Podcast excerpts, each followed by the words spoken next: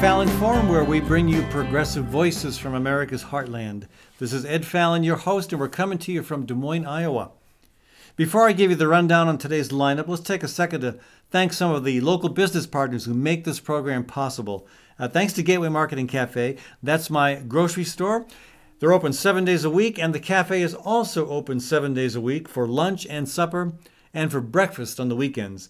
Limited dine in service, or you can order using Gateway's takeout service. That's Gateway Market and Cafe.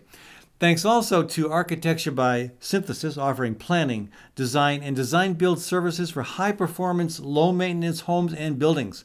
Architecture by Synthesis specializes in environmentally friendly designs, including highly insulated structures made from grain bins. That's Architecture by Synthesis. All right, later in the program, we're going to be talking about why Democrats have lost rural America and working class voters with Charles Goldman. Charles will also join us for a conversation about how Iowa's governor and several other governors around the country have been dutifully following President Trump down the rabbit hole.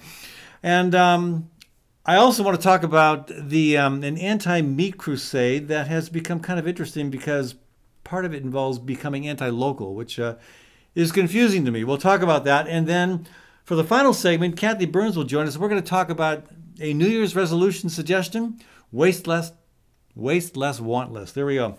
But first, I'm really happy to welcome Hannah Bacon to the program.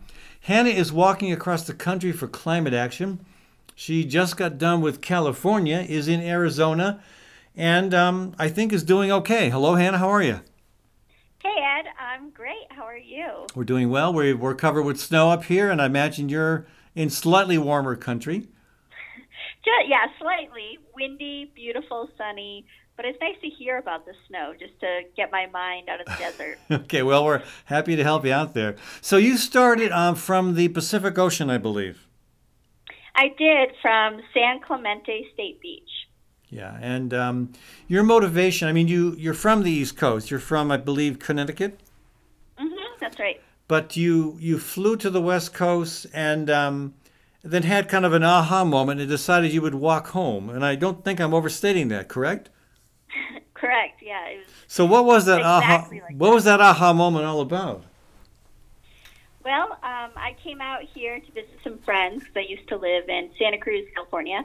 And I had all the intentions in the world of just flying back after two weeks. But I was reading The Uninhabitable Earth by David Wallace Wells while I was on the plane out there. And I was having um, a lot of feelings about my carbon footprint. And then I landed kind of distraught about the impact of my cross country travels over the years and I was hiking in Santa Cruz by myself, and really it just it just hit me that I decided I didn't want to fly anymore and that I would walk. So yeah, you picked a you picked um, an interesting book to read on the flight. yeah. Yeah, and yeah. so you're you're planning to walk the entire way, mm-hmm. and then finish uh, where on the East Coast? Virginia Beach. Okay. Wow. Yeah. And that should take you, I'm guessing, six, seven months? Yeah, I you know, I was thinking about six, but just now after going through California and taking a few more off days than expected, probably more like seven. Yeah. And tell tell us about the walk across California. Um, I know if you've been walking at certain times of the year, you might have been running into fire. Yeah. Well, I was lucky to not run into fire, but I did run into fire damage. So um, I had plans of going on some trails in the San Bernardino National Forest, but some of those were closed because of fire damage, which had created some sinkholes along the trail. I guess the roots of trees have burned out, creating some pretty dangerous terrain. So I had to reroute there. Um, and try to find, you know, like while you're on the road, trying to find the best route. Um, but it was it was mostly road, but it was beautiful, and I met a lot of great people just along the way. Yeah, and uh, you've um, I mean, again, part of your goal is to, but you're trying to raise funds for the Sunrise Movement, which is great. You're also trying to raise awareness as you walk. How is uh, yeah. how is how are both of those goals coming along? Well, the fundraising is going great. I wasn't sure what to set as a goal when I started out doing this. This is my first time really doing any fundraising. So I set the goal to 10,000 and we're just shy of 9,000 um, as of earlier today when I last checked. So yeah, that's going great. And I guess I will have to increase the goal seeing as uh, less than a month in. Right. So and yeah, has uh, has the Sunrise Movement been uh, supportive of your walk? You know, I haven't really um, heard a lot from them. When I first started doing this, I reached out and they were really excited, um, but they're really busy getting some other things going. They're really focusing right now on trying to get Deb Haaland to, to be the Secretary of the Interior. All right. So, um, you know, they they have a full load going on. And how about in terms of outreach along the way? Have you had uh, have have you been able to do some uh, interviews, uh, giving giving some talks? I've had a few interviews. Yeah, since since this whole idea kind of came on so quickly out of nowhere for me, I didn't have a lot of time to schedule outreach beforehand. But um, when I was walking through Joshua Tree area, the 29 Palms uh, local paper came out and did a quick interview, and then the Yucca Valley TV heard about it and did a quick interview. So that was great. Um, so I think that the more people hear about it, the more sort of interviewing and media is going to come up along the way. Now you're uh, you're walking a very different route than than I walked with the uh, Great March for Climate Action, except for the segment you're currently on, and uh, Yeah. I think you stayed at a place that uh, we stayed at that was um, very memorable for me, and that was the Glass Outhouse. Oh, yes, it's amazing. Yeah, what was Yeah. that like? It was incredible, and thank you so much for putting me in touch with them, with Laurel, the owner. Um, yeah, just the coolest, funkiest, in the best way, artsy place you could imagine in the middle of the desert. Really unexpected because there's kind of nothing else around. So when you're going by, it's just desert land, and then all of a sudden you see bikes sticking out of the sand and cool glass sculptures and just the and and a glass outhouse, which is and a, a glass outhouse. which is a little unnerving. it is it is but it's uh, totally functional and i found that you you can see out when you're in it but you can't see in. Yeah, but it's still unnerving. it is. Yeah s- you're kind of looking around So speaking of speaking of unnerving, you um the glass outhouse is kind of the last uh, last uh, friendly space at the edge of the world before you plunge into the uh, Mojave Desert, which is 100 maybe 125 miles of of uh, desert. Uh, there's there's no services, no homes out there. yeah Um, yeah What was walking across that like? Um, it was it was intense, as you know, from crossing it yourself. And I called. Well, I called you, you know, beforehand just to, to talk it out and see what it was like. And um, I was really concerned about doing it by myself. So I also appreciate that encouragement because after talking to you, I was inspired to find someone to do it with me. Um, and that definitely made it more bearable because it, it, it gets to your head a little bit just being out there with nothing around, especially if you're not a desert dweller natively. Yeah. So definitely helpful to have someone with me. Um, but a lot of cool desert wildlife I got to learn about from my new friend Travis, who has a hiking business called Wandering Mojave. Yeah. Um, he taught me a lot about the desert while we were out there. So, uh, how are you feeling about the uh, the situation regarding climate change these days? I mean, I think for those of us concerned about climate change, um, this will be an understatement, but I, I think we weren't real um, impressed with the Trump administration. Uh, but uh, we have a change of guard in Washington D.C. now. How do you do you have um, do you have some hope, some optimism based on that, or you you, you think we're going to go back to the status quo and business as usual? Um, I am very hopeful considering that there's going to be a climate administration. So that in and of itself is um, very hopeful. I think that the work that Sunrise Movement is doing, and I'm sure other organizations as well, to make sure that there's the right sort of people on the administration. I know it's going to be headed by John Kerry, um, that'll be important. But I am very hopeful, and I think that it's going to take everyone from government down, trickle down, to be doing everything that they can. And the fact that there's going to be a climate administration at all, I think, is a really great way to set the tone going into the next four years of Biden. So yeah. I am hopeful. Good. Well, and um, we're hopeful by, we're inspired and feeling hopeful by what you're doing. It's a big commitment. And uh, I know from experience that you will have plenty of contact along the way with people who might not have been thinking about climate change until they ran into somebody walking the walk. Anyway, I'm really, uh, really impressed with your effort. And folks, if you want to get in touch with Hannah Bacon, I know there are several ways to do that. What do you recommend, Hannah? Yeah, you can go to my website, which is milesforclimate.org. And from there, there's a reach out page. You can contact me, and also Miles for Climate on Instagram. Great. Thank you so much, Hannah. Folks, we've been talking with Hannah Bacon, walking across the country for climate action. When we come back from a short break, Charles Goldman is going to join us. We're going to talk about why Democrats have lost rural America and working class voters, and can they get them back? In a minute here on the Fallon Forum. Gateway Market and Cafe is your locally owned grocery and specialty food store. Enjoy chef crafted prepared foods, artisan baked goods, organic produce, hand cut meats, local and international cheeses, wines, and craft beer. Catering and floral services are also available. The cafe is open for carryout and delivery daily. Gateway Market is centrally located at ML King Parkway and Woodland Ave. Stop by or visit gatewaymarket.com for more details. Gateway Market, good food, great community. It's important to know where your food comes from. At HoQ Restaurant, that's easy because 90% comes from Iowa farms and Iowa producers. At East 5th and Walnut Street, HoQ is open Monday through Saturday for dine in, patio seating, curbside pickup, and carryout.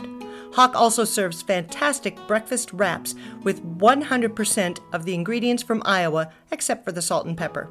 Learn more at hoqtable.com. That's H O Q table.com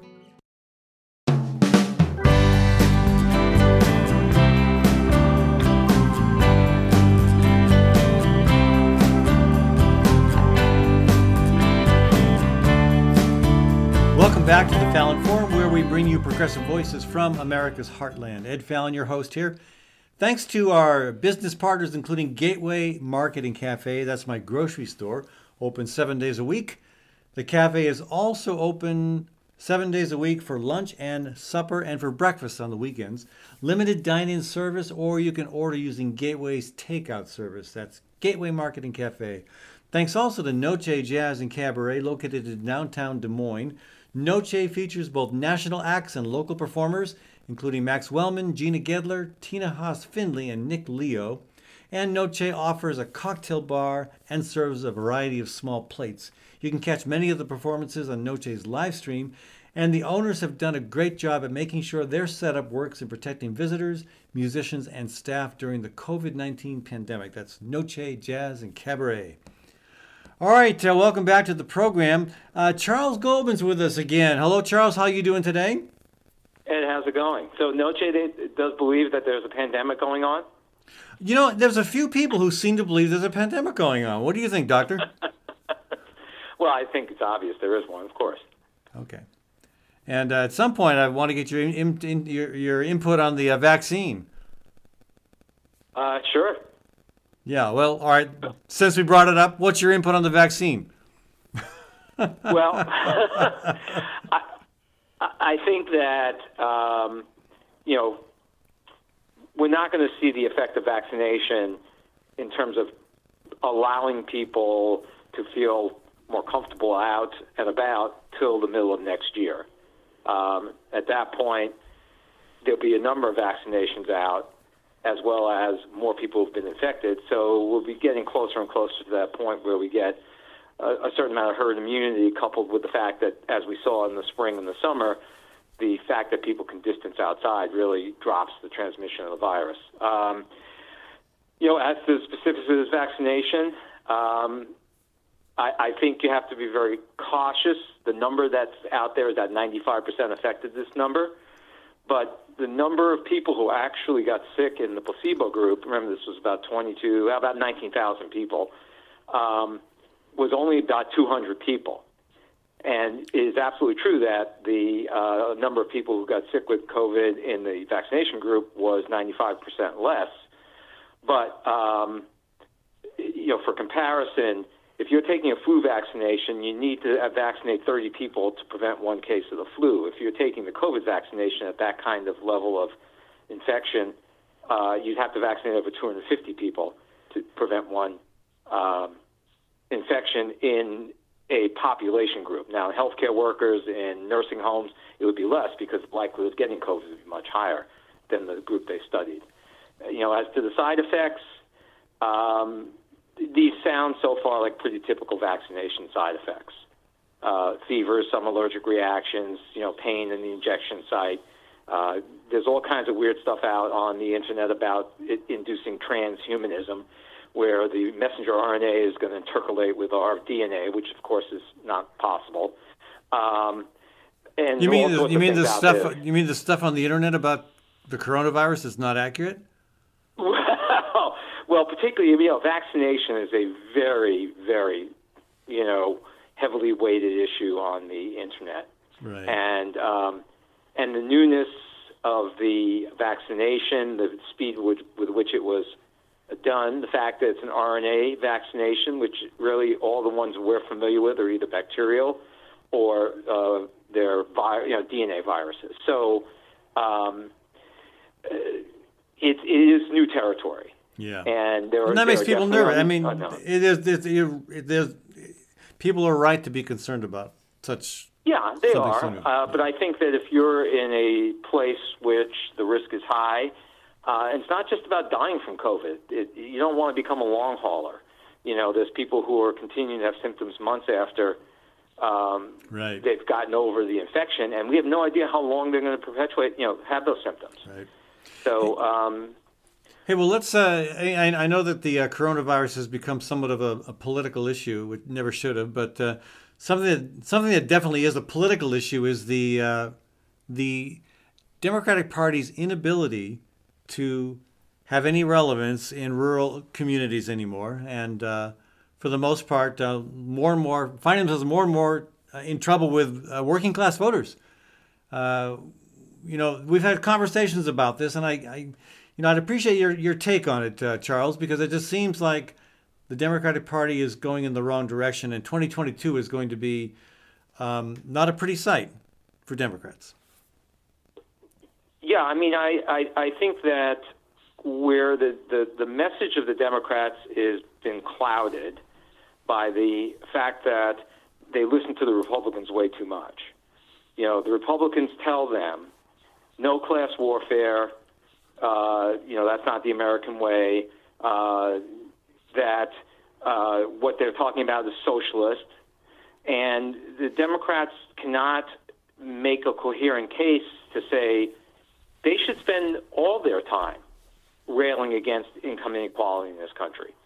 It is it is a level that has never been seen in this country before. Every time a Republican talks about the stock market, a Democrat needs to ask the American people, needs to turn to the camera and say, how many of you have any stake in the stock market? But see, the Democrats Yes. won't because the, the the Democratic Party, I think, has now become the other party of the powerful and rich, and they're just Uh, as much tied to stocks as the Republicans are. Uh, I, I would say that they are as linked in reality because of the need for money to campaign, but the they have no capability of doing what the Republicans do, which is the Republicans say, "Look over here, isn't this social issue really important to you?" You know, and the Republicans, uh, you know, sort of uh, do kabuki theater with the, with the abortion issue and guns, and then they throw in, you know, the Bible and other things for good measure. I mean, you know, we've had a complete turnaround in this country about how we see religious freedom. Religious freedom used to be keeping the government out of the practice of, of religion in this country. Now it's about protecting Christianity from the impingement, supposedly, of uh, the non God fearing other religions. And the Democrats are their their message is is can't be this this milk toast centrist message. Uh, by the same token, you can't keep beating people over the head with you're a racist if you're not 100% down with the ideas of Black Lives Matter. You know, and their message is muddled. They need to go out there and say there is no future in re- recapitulating the economy of the early 1900s.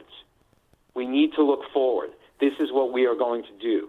This is how we are going to support you until you can go and retrain to do other things. This is what we should have done during COVID, which was instead of paying corporations money, we should have just simply guaranteed everybody an income in the country, whether they have a job with unemployment insurance or not. So if you're sick, you stay home. You know, they need you need we need to be the the Democrats need to be a party of bigger ideas. And and any time that a Republican calls them a socialist, they should stand up and say yes, and we are damn proud of it. Oh, see, I, I, I agree with everything you said until that last line. I don't think uh, I, don't think the S word is ever going to play well in mainstream America. Well, because you need to explain that socialism, first of all, only works when you have a communal uh, a communal belief system. In fact, socialism is an economic system in which you have much more widespread agreement among the citizens than we do right now in this country. That doesn't that, that, that doesn't matter. It's based on exploitation. But that doesn't matter, Charles. It's the, the word socialism has become toxic. I mean, it's that's it's, because that is because you again they're being told that, but most of the people who grew up in the 1950s are, di- are dead or dying. All right, so this whole link that between communism and socialism.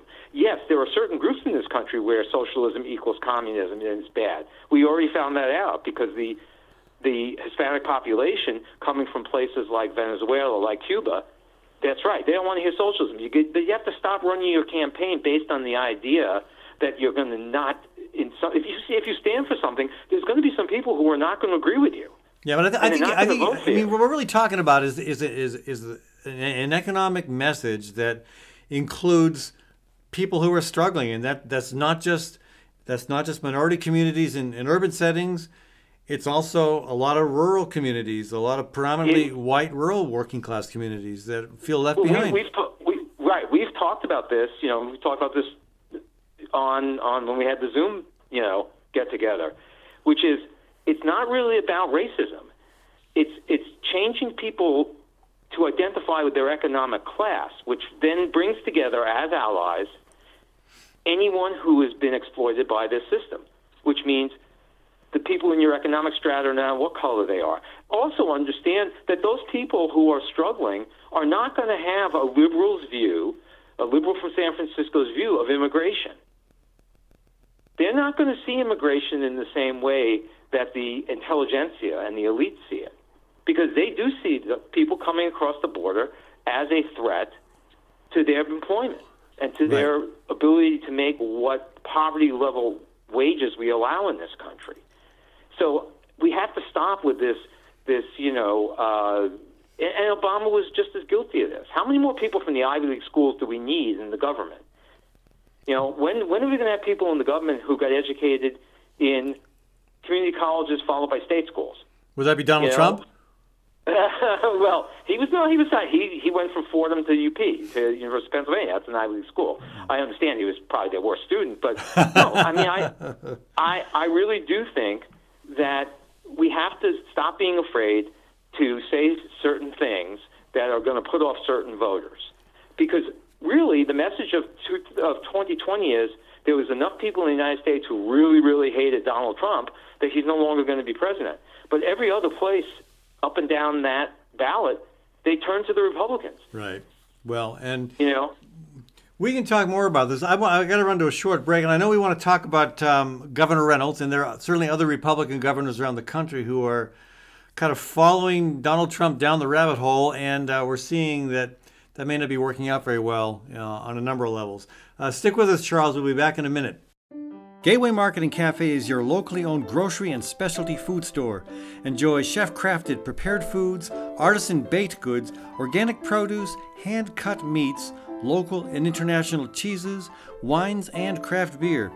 Catering and floral services are also available.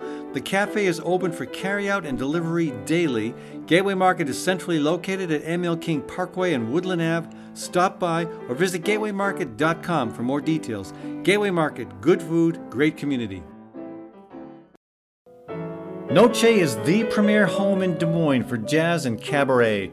With its prime downtown location, Noce attracts both national acts and local favorites, including Max Wellman, Gina Gedler, and Tina Haas Findlay. Every Wednesday night, you can enjoy the progressive sounds of one of America's longest running jazz orchestras, the Des Moines Big Band. Noce also offers a world class cocktail bar and serves a variety of small plates. Noce on Walnut Street, south of the Sculpture Park in downtown Des Moines.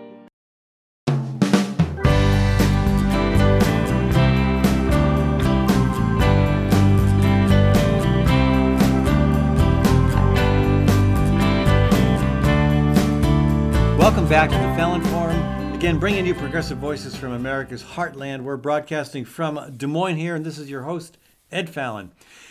Support for this program comes from a lot of folks, including HoQ Restaurant in Des Moines East Village. That's spelled H O Q. At HoQ, 90% of the food served comes from Iowa farms and Iowa producers. HoQ is open Monday through Saturday for dine in, curbside pickup, and carryout. You can get more information at HoQ, that's H O Q, hoqtable.com. Thanks also to Bold, Iowa, founded in 2015 to build rural urban coalitions to address climate change and to prevent the abuse of eminent domain and protect Iowa's soil, air, and water. Bold, Iowa is committed to using peaceful, nonviolent means to push for change. More information at boldiowa.com. All right, welcome back to the program. Charles Goldman is still with us, folks. We can't seem to get rid of this guy. Charles, um, so, uh, you know, Governor Reynolds has been, it seems to me, and a lot of people, just kind of going along with the with with Trump's um, Trump as the conductor. She's a member of the orchestra. Whether it comes to lawsuits relevant to the election or how you handle the COVID crisis, uh, she seems to be following his playbook. And um, from my perspective, that does not seem to be going very well for her or for Iowa. Well, I think um, clearly, in terms of, of how she handled the pandemic, her policies have just been uh, as incoherent as Trump's have been. Now, I guess my question to you, Ed, would be what should have been the primary goal in terms of policy toward COVID on the, on the part of the governor? To um, provide clear direction as to how we can minimize the spread. Um, and uh, you know, and you do well, that. You do that. I mean, and there is there. I understand there's there's um there's a. Uh, the, the, it's a delicate balance. I, I, I, get that. I get the delicate balance thing. I just think that it makes a lot more sense uh, in, in terms of supporting businesses and communities to take a hard, fast stop to activity in order to minimize the spread. That to me seems like, I mean, I, I think we have enough anecdotal information now to make it clear that is the best approach. Right. I mean, I, I think that the, uh, uh, especially after the lockdowns of the spring, that the fulcrum of all of this was to keep schools open. Um, and the only way to keep schools open was to minimize community spread. So we we know that when you when you when you survey people who have gotten COVID, there are five places or five events that are highly associated with eventually getting COVID. One would be going to restaurants, especially those that don't have outdoor dining, bars, gyms, large gatherings. So those would be four. I'm trying to remember the fifth at this point. Trump rallies. But What's that? Trump, Trump rallies, right? Yeah. yeah. So eh, it, right. So I mean, yeah, any large assembling, even if it's outside where there's no social distancing. So that should have been the goal because you're you're reaping you're reaping the results of her not wanting to shut down any businesses and support them through this. so the, the unemployment figures would stay down. And now it turns out that after all of this effort and 40% positivity on recent testing, um, Iowa's in the middle of the pack. It is low, is very low on unemployment, but in terms of lost economic activity, it's basically in the middle of the pack. It did no better, in fact, did worse than many blue state blue states where the lockdown was continued or the restrictions were continued at a much higher level. Well, I believe in terms of in terms of deaths per per, per as a percentage of population, South Dakota, yeah. Iowa, Nebraska, North Dakota, we're the highest. But but part of that part of that too is we're an elderly state, so we have more people who are more prone to die from COVID. Um, but nevertheless, that doesn't change the fact that that number was very high. But the thing is, is that she had she was unwilling to make the, the, the hard decisions. First of all, I think just for her own political standing here, but second of all because she didn't want to go against Trump you know, and we see that he has he has this magical power over so many Republicans, you know, and, and to the point that she shows up at a rally at the airport for him, no masks, she doesn't wear a mask, um, you know, it's it's just ludicrous, and so you can't keep schools open if you don't have staff to staff them. You can't. Yeah, she can talk about how many hospital beds there are still open in, in Iowa, but if you don't have any nurses for them, they're not open. Yeah. They're just sitting there, and you can't fill them. So what? So what the goal should. Yeah, go ahead. well, I was going to switch gears then. I mean, what what about her eagerness to sign on to the uh, lawsuit filed by the Texas Secretary of State, Texas, uh, Ah. Te- sorry, Texas Attorney General? Yeah, just pathetic. I mean, you know, as as as that that that publicity stunt because it wasn't really a lawsuit. Um, Well, the, I mean, Supre- the, the Supreme the. Supreme Court sure rejected it quickly. Well, well, it rejected it quickly because it had such statements which have nothing to do with the constitutionality of the election, such as that the odds of Biden winning the four swing states was one in a quadrillion. Okay, That was that was that was actually in the lawsuit. That was in the lawsuit. Did they provide the That did they, did they provide the mathematical formula on how they came to that? no, thing? they did not. Oh, they did not. That was also, you know, followed by that they pointed out that no one, no presidential candidate who's won Ohio and Florida has ever lost the election. Since this is a Trump, you know, effort, of course, it's not true because Nixon won both and lost to Kennedy in 1960. Right, and that's But pretty- that's pretty neither of those anecdotal. Are, are, right, but neither neither of those are even arguments for why the Supreme Court should have taken the case. So it, it, was it was it was a, it was a publicity stunt meant to show fealty to President Trump. Many people thinking that the Texas AG brought it because he's under investigation by the feds for bribery, um, and of course he's looking for a pardon on you know from Trump on the way out. So it was a total that was an embarrassment, and the only reason that she didn't embarrass our state was evidently no one asked her to uh, join in. This is what she said in the paper, but she said she would have if they had asked. Well, they didn't ask Um, because Tom Miller would uh, not have agreed to do it. Well, they, but but remember, yeah, he wouldn't have agreed to it. But the, you know, they, the agreement they made was that he wouldn't do anything without her permission. It's a real question: is it can, was she going to do something? That, that, that has got to be one of the, one of the worst. That's got to be one of the worst political agreements ever. That, that for the Attorney General of Iowa to say, "Okay, uh, if you veto this legislation I don't like, you get to have veto power over every single uh, case that I might think of getting involved with that involves an interstate, you know, interstate lawsuit." I mean that. Right. Talk talk about um, talk about uh, losing that gambit. That's like Well, but but this is this is what we've come to, which is that we we we had four years of administration in which, you know, abject loyalty was the only criteria for you being a member of the administration. You know, they purged anybody who disagreed with the president, and uh, or they left because you know they just couldn't take. It. And then let's face it, the Justice Department in the United States is supposed to be the people's attorney, right? Right. They're supposed to be independent. That's the whole point. And of course, Bill Barr turned it into nothing but another Trump uh, hired corporation. But even You know, but even Barr even Barr admitted that there was uh, no indication of serious Correct. uh, That's correct. corruption I mean, in the election. it, it it it was it's an embarrassment to have been involved with that. Uh, you know, there, there have been some who've written that the hundred and something Republicans, House members who signed on to that, should not be seated uh, in when January comes because they have violated you know, I, was it the 12th or the 14th? I think it's maybe the 14th Amendment, which is that you can't engage in sedition against the United States government and be a president or a member of the Senate or the House of Representatives. Well, that that would open um, that would open up a lot of potential seats. exactly, you know, but this is this is what we've come to, and it's it's this it's this absolute fear these Republicans have that, oh my God, Trump might tweet badly about me, and then I'm going to have to run against somebody who's a member of the Proud Boys or QAnon, you know, in the primary.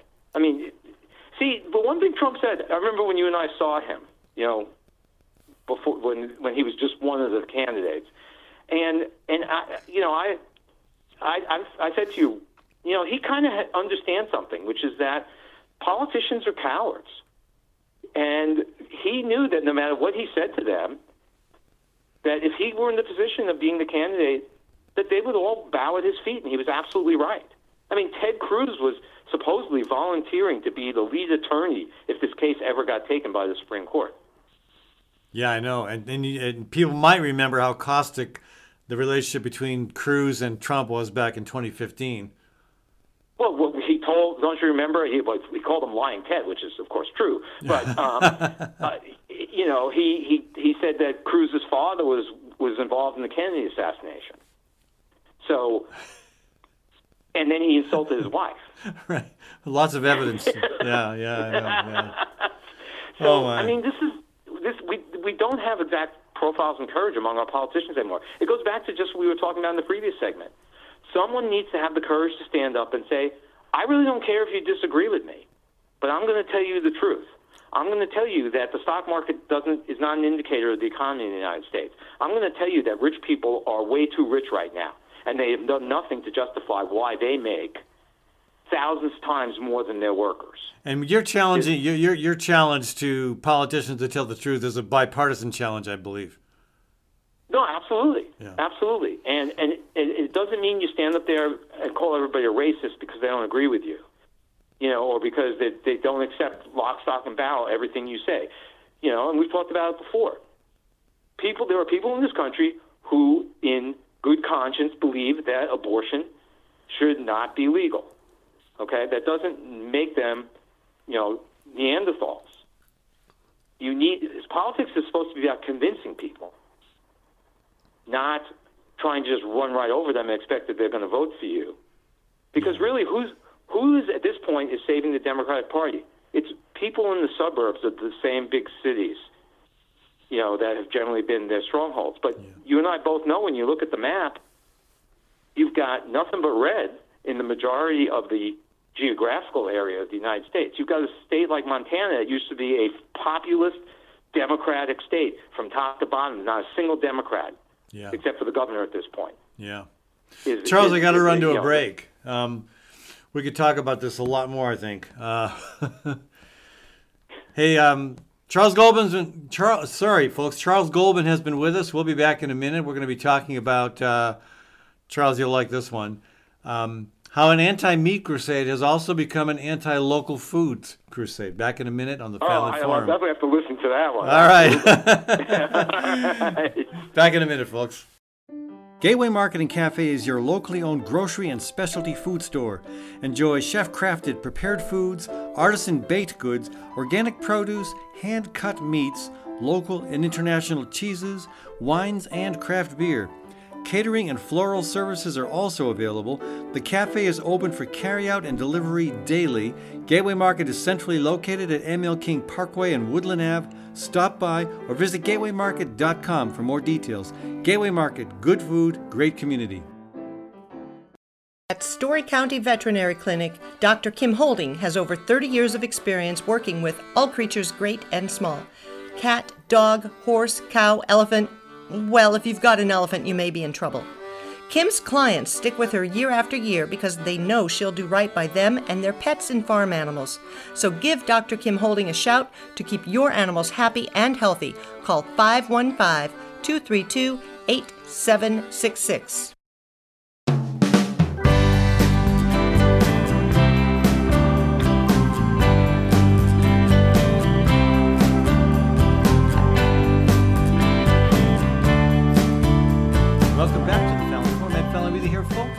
Before we launch into our conversation, I'd like to thank uh, some of our sponsors, including Story County Veterinary Clinic.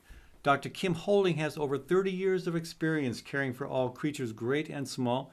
You can learn more at Story County Veterinary Clinic's Facebook page or just call Dr. Holding at 515 232 8766. That's 232 8766. Support for this program also provided by Birds and Bees Urban Farm, offering classes on how to turn your yard into dinner. Local food security is becoming more and more important, both to urban and rural residents. You can get information at birdsbeesurbanfarm.org. All right, so to be clear about this, folks, I greatly appreciate my friends who are vegan or vegetarian or even those on a raw food. Actually, I think I just have one friend on a raw food diet. But uh, you know, these folks, you know, you, you guys care. You all care about uh, eating, about food. I appreciate that. That's really, really important. It's so much more important than ignoring your health, your well-being, and just eating a a horrible burger at McDonald's. We'll just say that. So you know, but but just like you know, I and I think most people don't don't we, we don't appreciate being evangelized by religious fanatics. Most people don't. I think most of us, more and more of us, don't appreciate being evangelized by dietary fanatics either. And I, and again, most of my vegan and vegetarian friends don't cram it down my throat, but uh, it happens often enough that I'm speaking about it. And you know, and I say this as a former vegetarian. I was inspired, like a lot of people back in the 70s and 80s, by Frances Moore Lappé's uh, Diet for a Small Planet. In fact, that inspired me to be a vegetarian for four years. In fact, I met Frances Moore Lappé at a talk she gave in Dublin. Now, I gave up being a vegetarian after I moved to a Ojibwe reservation in Wisconsin and learned a different attitude and demeanor toward meat. That's another story. But, you know, and again, most of my vegan and veg and raw food friends are very accepting of us omnivores, but I'm I'm often called out at talks, for example, uh, in response to my book or other writings or in my talk show uh, by, again, people who tell me that I really don't care about climate change if I eat meat and animal products. And uh, it just, well, uh, according to what I just learned this week, it, got a little worse. I just found a quote study that will give those fanatics more fodder because it's uh, it's it's an article by Hannah Ritchie. I don't know Hannah Ritchie, maybe a great person, but the the research it's one of those pieces of research where you got your conclusion and then you find the evidence to make sure your conclusion makes a lot of sense. Because the conclusion is that, and this is a quote, you want to reduce the carbon footprint of your food? Focus on what you eat, not whether your food is local. And of course, as you read into it, you realize that the, the, the evil food is meat and dairy and anything from an animal, probably honey as well. So the, um, the study says, and I'll quote this is a quote the study estimates that importing Spanish lettuce to the United Kingdom during winter is three to eight times lower emissions than producing it locally. The same applies to other foods. Tomatoes produced in greenhouses in Sweden use 10 times as much energy as importing tomatoes from southern Europe when they were in season. Okay, so the message there, of course, is better to get your produce from big commercial farms in other countries than to support your local farmer. I mean, that is just so wrong on so many levels. And you know, on the on the climate level, I mean, I challenge anybody to look at what some of us urban farmers are doing and tell me that this is not sustainable, that this is not the lowest possible carbon footprint you can possibly come up with. I challenge anyone, you know, you know, get get your biased research out of the way, you know, get over that and come show me how people doing urban agriculture on a sustainable, low scale, you know, low, um, small scale, low intensity level are not better stewards of the climate and the environment than a big industrial farm shipping tomatoes from Spain or lettuce from lettuce I guess I guess tomatoes from southern Europe to Sweden in this example or you know or from Spain to the UK. I, you know, it, just boggles my mind that you can do that kind of research and have any credibility. I, I'm sorry. There's, and I got you know it's of course it's a long study. It's got it's got lots of um, lots of uh, professional notations behind it and whatnot. But you know, and, and, I, and I, I, I'll admit that I haven't had time, nor do I have desire to read through the entire thing. But I mean, the premise itself is just so flawed. There, there's, there's no way you can talk about shipping. And again, it's not, it's not just shipping. It's, it's all the stuff that goes into it. And it's not just, it's not just the, you, you can't just factor in the impact on climate. You got to think about everything else. The impact on, on the local water supply, critically important. The impact on, on the workers. How many of those workers are, are making a decent wage? I mean, really. I mean, we know, we know, we know in this country, people who are doing, you know, agricultural work at on industrial scale facilities are not making a decent wage. You know, so, but if you're your own boss, if you're your own farmer, uh, you know, whether you're whether you're doing meat, dairy, vegetables, whatever it is, you know, not only are you are you producing a product that I think people should feel really good about, but you're you're you're you're making you're making a living doing something you love. And if you ideally, if you do hire people, you're paying them a decent wage. You know, I again, I, I just uh, I, I'm shocked by some of the extent to which people are willing to go to justify uh, their preference. And again, I don't fault anybody for being a vegan. I think it's a great idea. If you want to do that, go for it. Uh, I do think that there are some myths that need to be shattered. One, for example, almond milk. You know, don't try to tell me that all almond milk is more environmentally friendly than a local dairy, uh, because that dairy cow is um, is eating grass, um, fertilizing the land, enriching the land. Uh, that um, almond milk is probably from almonds on a huge operation in California, using incredible quantities of water and lots of pesticides probably. I know that maybe there maybe there's some organic almond milk out there. I, that could be. I'm not aware of that. But I also know as a beekeeper that a lot of bees end up being hauled down to almond groves. I, I think they're groves, not orchards, right? Anyway, almond industrial almond operations. We'll call them that. And um, that's not particularly good for the bees either. Um, but you know, it's one way that beekeepers can make make some money. So you know, I just um, all right. I, I have a I have a confession to make. I once attended an animal rights action. I was living in northern Wisconsin. Actually, uh, this is just before I moved to the um, Ojibwe. I, oh, no, actually, it was right after I'd, I, I had moved to the Ojibwe reservation in Red Cliff. And I can't remember how I got interested in this, but the, the, the person who presented it to me, I thought raised a legitimate concern about animals being abused for testing in laboratories at the University um, in Madison, Wisconsin. So I hopped on a bus, and it was a long ride, uh, too long. And uh, the first, the first um, red flag I had was when the person who organized the trip got up in front of the bus and was in tears as she talked about a goat that this guy had shot. Uh, because he was mad at his wife. He went out and he shot the goat. And she said, she was in tears. And she said, if he was mad at her, he should have shot her, not the goat. And I was like, what? what did you just say? And uh, oh, here I am. So uh, we're off to the rally, and um, there were a couple people. I think there were students from the university protesting the uh, protest. they were they were objecting to the protest, and one of them was dressed as um, an earthworm. The other was dressed as a fruit fly, and they held signs saying "Stop fruit fly torture! Stop earthworm torture!" And their point was, it's easy for people to get upset about guinea pigs or cats or or rats even or or animals that we can kind of relate to uh, getting used in experiments. And I, I don't doubt that there are excessive experiments happening at these universities. I don't doubt that for a minute. But these two students made a good point. We don't get at all upset about earthworms or or fruit flies. You know so i, I came back from that protest um, kind of converted to the other side. Uh, although I do, again, I, I, do think that there's probably a overkill. I do remember, I remember in high school, wondering why every student at the school I went to had to be given a dead cat and a dead shark and one other dead thing to uh, to dissect. I, and, and most of most of those kids had no clue what they were doing, present company included.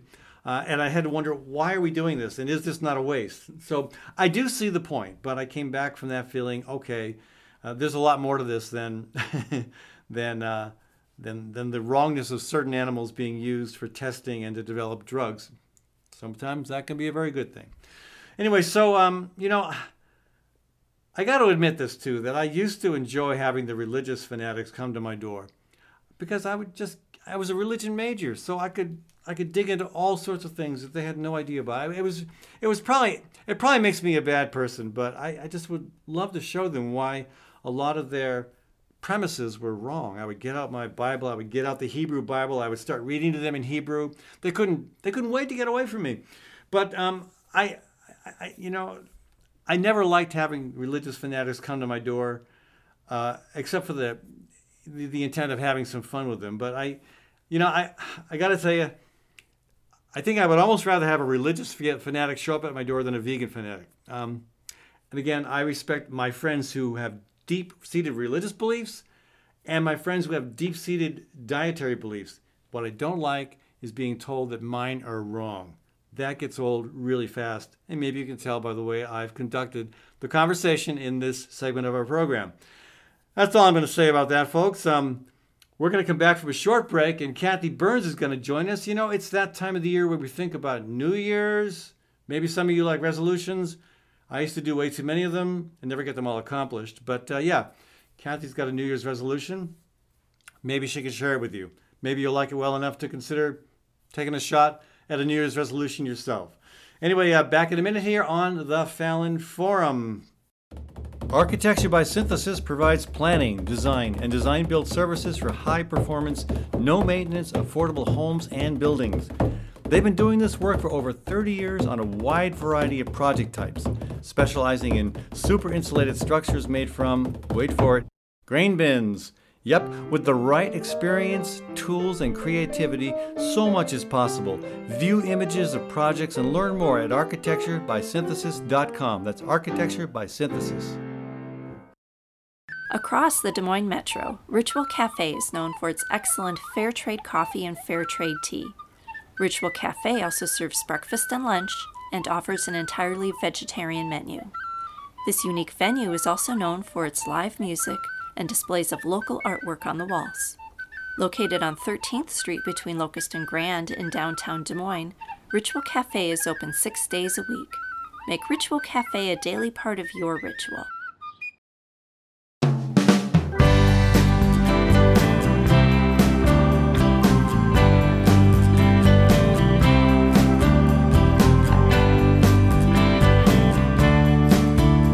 Welcome back to the Fallon Forum. This is Ed Fallon, your host, and we're broadcasting from Des Moines, Iowa, the heart of the heartland. So, hey, thanks to our local business partners, including Gateway Market and Cafe. That's my grocery store, and you can get uh, lunch and supper there seven days a week, and you can get breakfast nowadays on the weekends. Check them out, folks. Gateway Market and Cafe, located on ML King and Woodland in the Sherman Hill neighborhood of Des Moines. All right, welcome back to the program. Kathy Byrnes of Birds and Bees Urban Farm with us as we talk about um, New Year's resolutions. Uh, Kathy, I believe, has one relevant to wasting less and wanting less. Well, Happy New Year. Or you're recommending that for me or for everyone else? right, right. And, um, and it is a Happy New Year. You know, a lot of people are saying, "Whoo!" Meaning we're happy that 2020 is over, right? That's what people are saying. Um, it was a tough year, and we have a lot of uh, a lot a lot to go through in this year. I resolved but... never to live through a pandemic again. we had our we had our um, lifetime of pandemic mm. in hmm. one year, I guess. Yeah, nothing to joke about. So we're, many, yeah, so many. Everybody knows somebody who has contracted the disease and or died from it. Yeah, yeah. Um, it's been a hard one, but uh, in the new year, and we we work on this continually. But I think we can do even better. That's just to waste waste less. And then when you waste less, you find that you have more of what you do need. Uh, so waste less, want less is is my New Year's resolution to try to get better and better at that.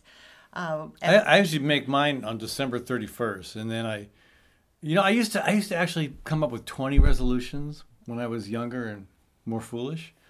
Uh, I, w- I would come up with like like twenty resolutions, and they Maybe you needed them more. Well, I might have needed them more, but I, I, you know, you can't you can't manage twenty new things you want to do in a given year. You've always been ambitious. Yeah.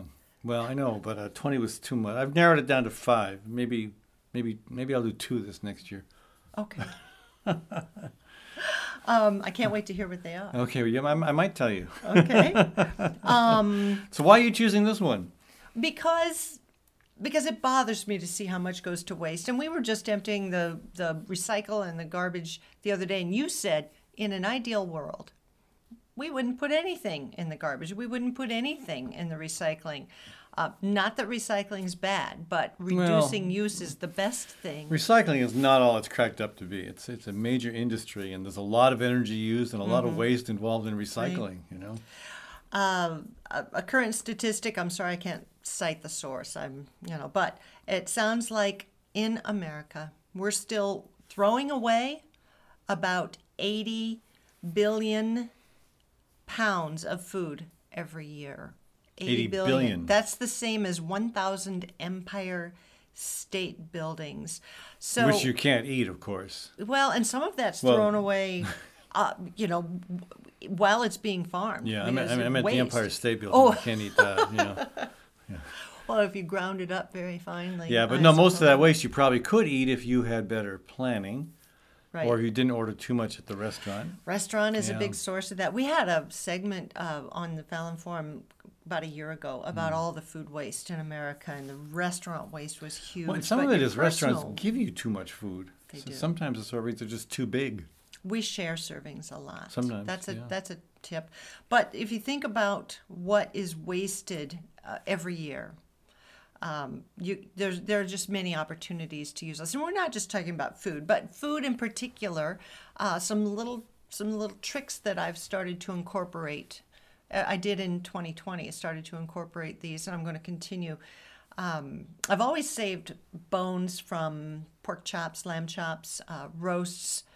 Just just have a baggie in the freezer and just save those bones and then use them to make stock. You don't need to go buy a can of beef stock at the store. You can save those save those bones and then even when I'm making a lentil dish or something, I'll throw a lamb chop bone in there just for flavor and then I'll pick the rest of the meat off and then the rest can go to the compost or the chickens when it's done. Well, the, the, the bones don't compost very well. Uh, No, that's true. but the chickens sure love uh, digging every little last scrap of meat off the bone and even poking into the marrow if they can get that. You know. Yeah. But Yeah. but no, that's that's really I, I've uh, and I tell you the um, the soups you have made with those salvaged uh, uh, bones have been delicious.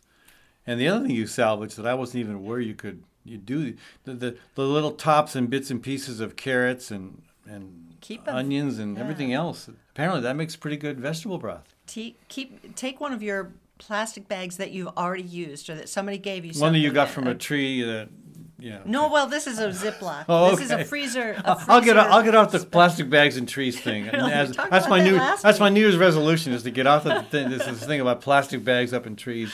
They're all people should climb up there to get their exercise while they get the bag out of the tree. Anyway. Well, take take uh, either a Ziploc bag that you've already used, and then you're going to keep using it and using it, and or a container, whatever way you store things in your freezer, and just write on it or put a piece of tape and write veggie scraps. And when you are getting carrots ready to go uh, into your soups or stews, or if you're preparing turnips for turnip puff or roast turnips that we talked about the other week, uh, any little scrap of a veggie like that, just if it's if it's not dirty and if it's an edible part, toss it into your veggie scrap bag, and when it's full, you just bring that to a slow boil and then simmer it until you have a beautiful veggie broth. yeah, I tasted some of that veggie broth a couple weeks ago. It was very good, and is I, I never thought about saving those scraps.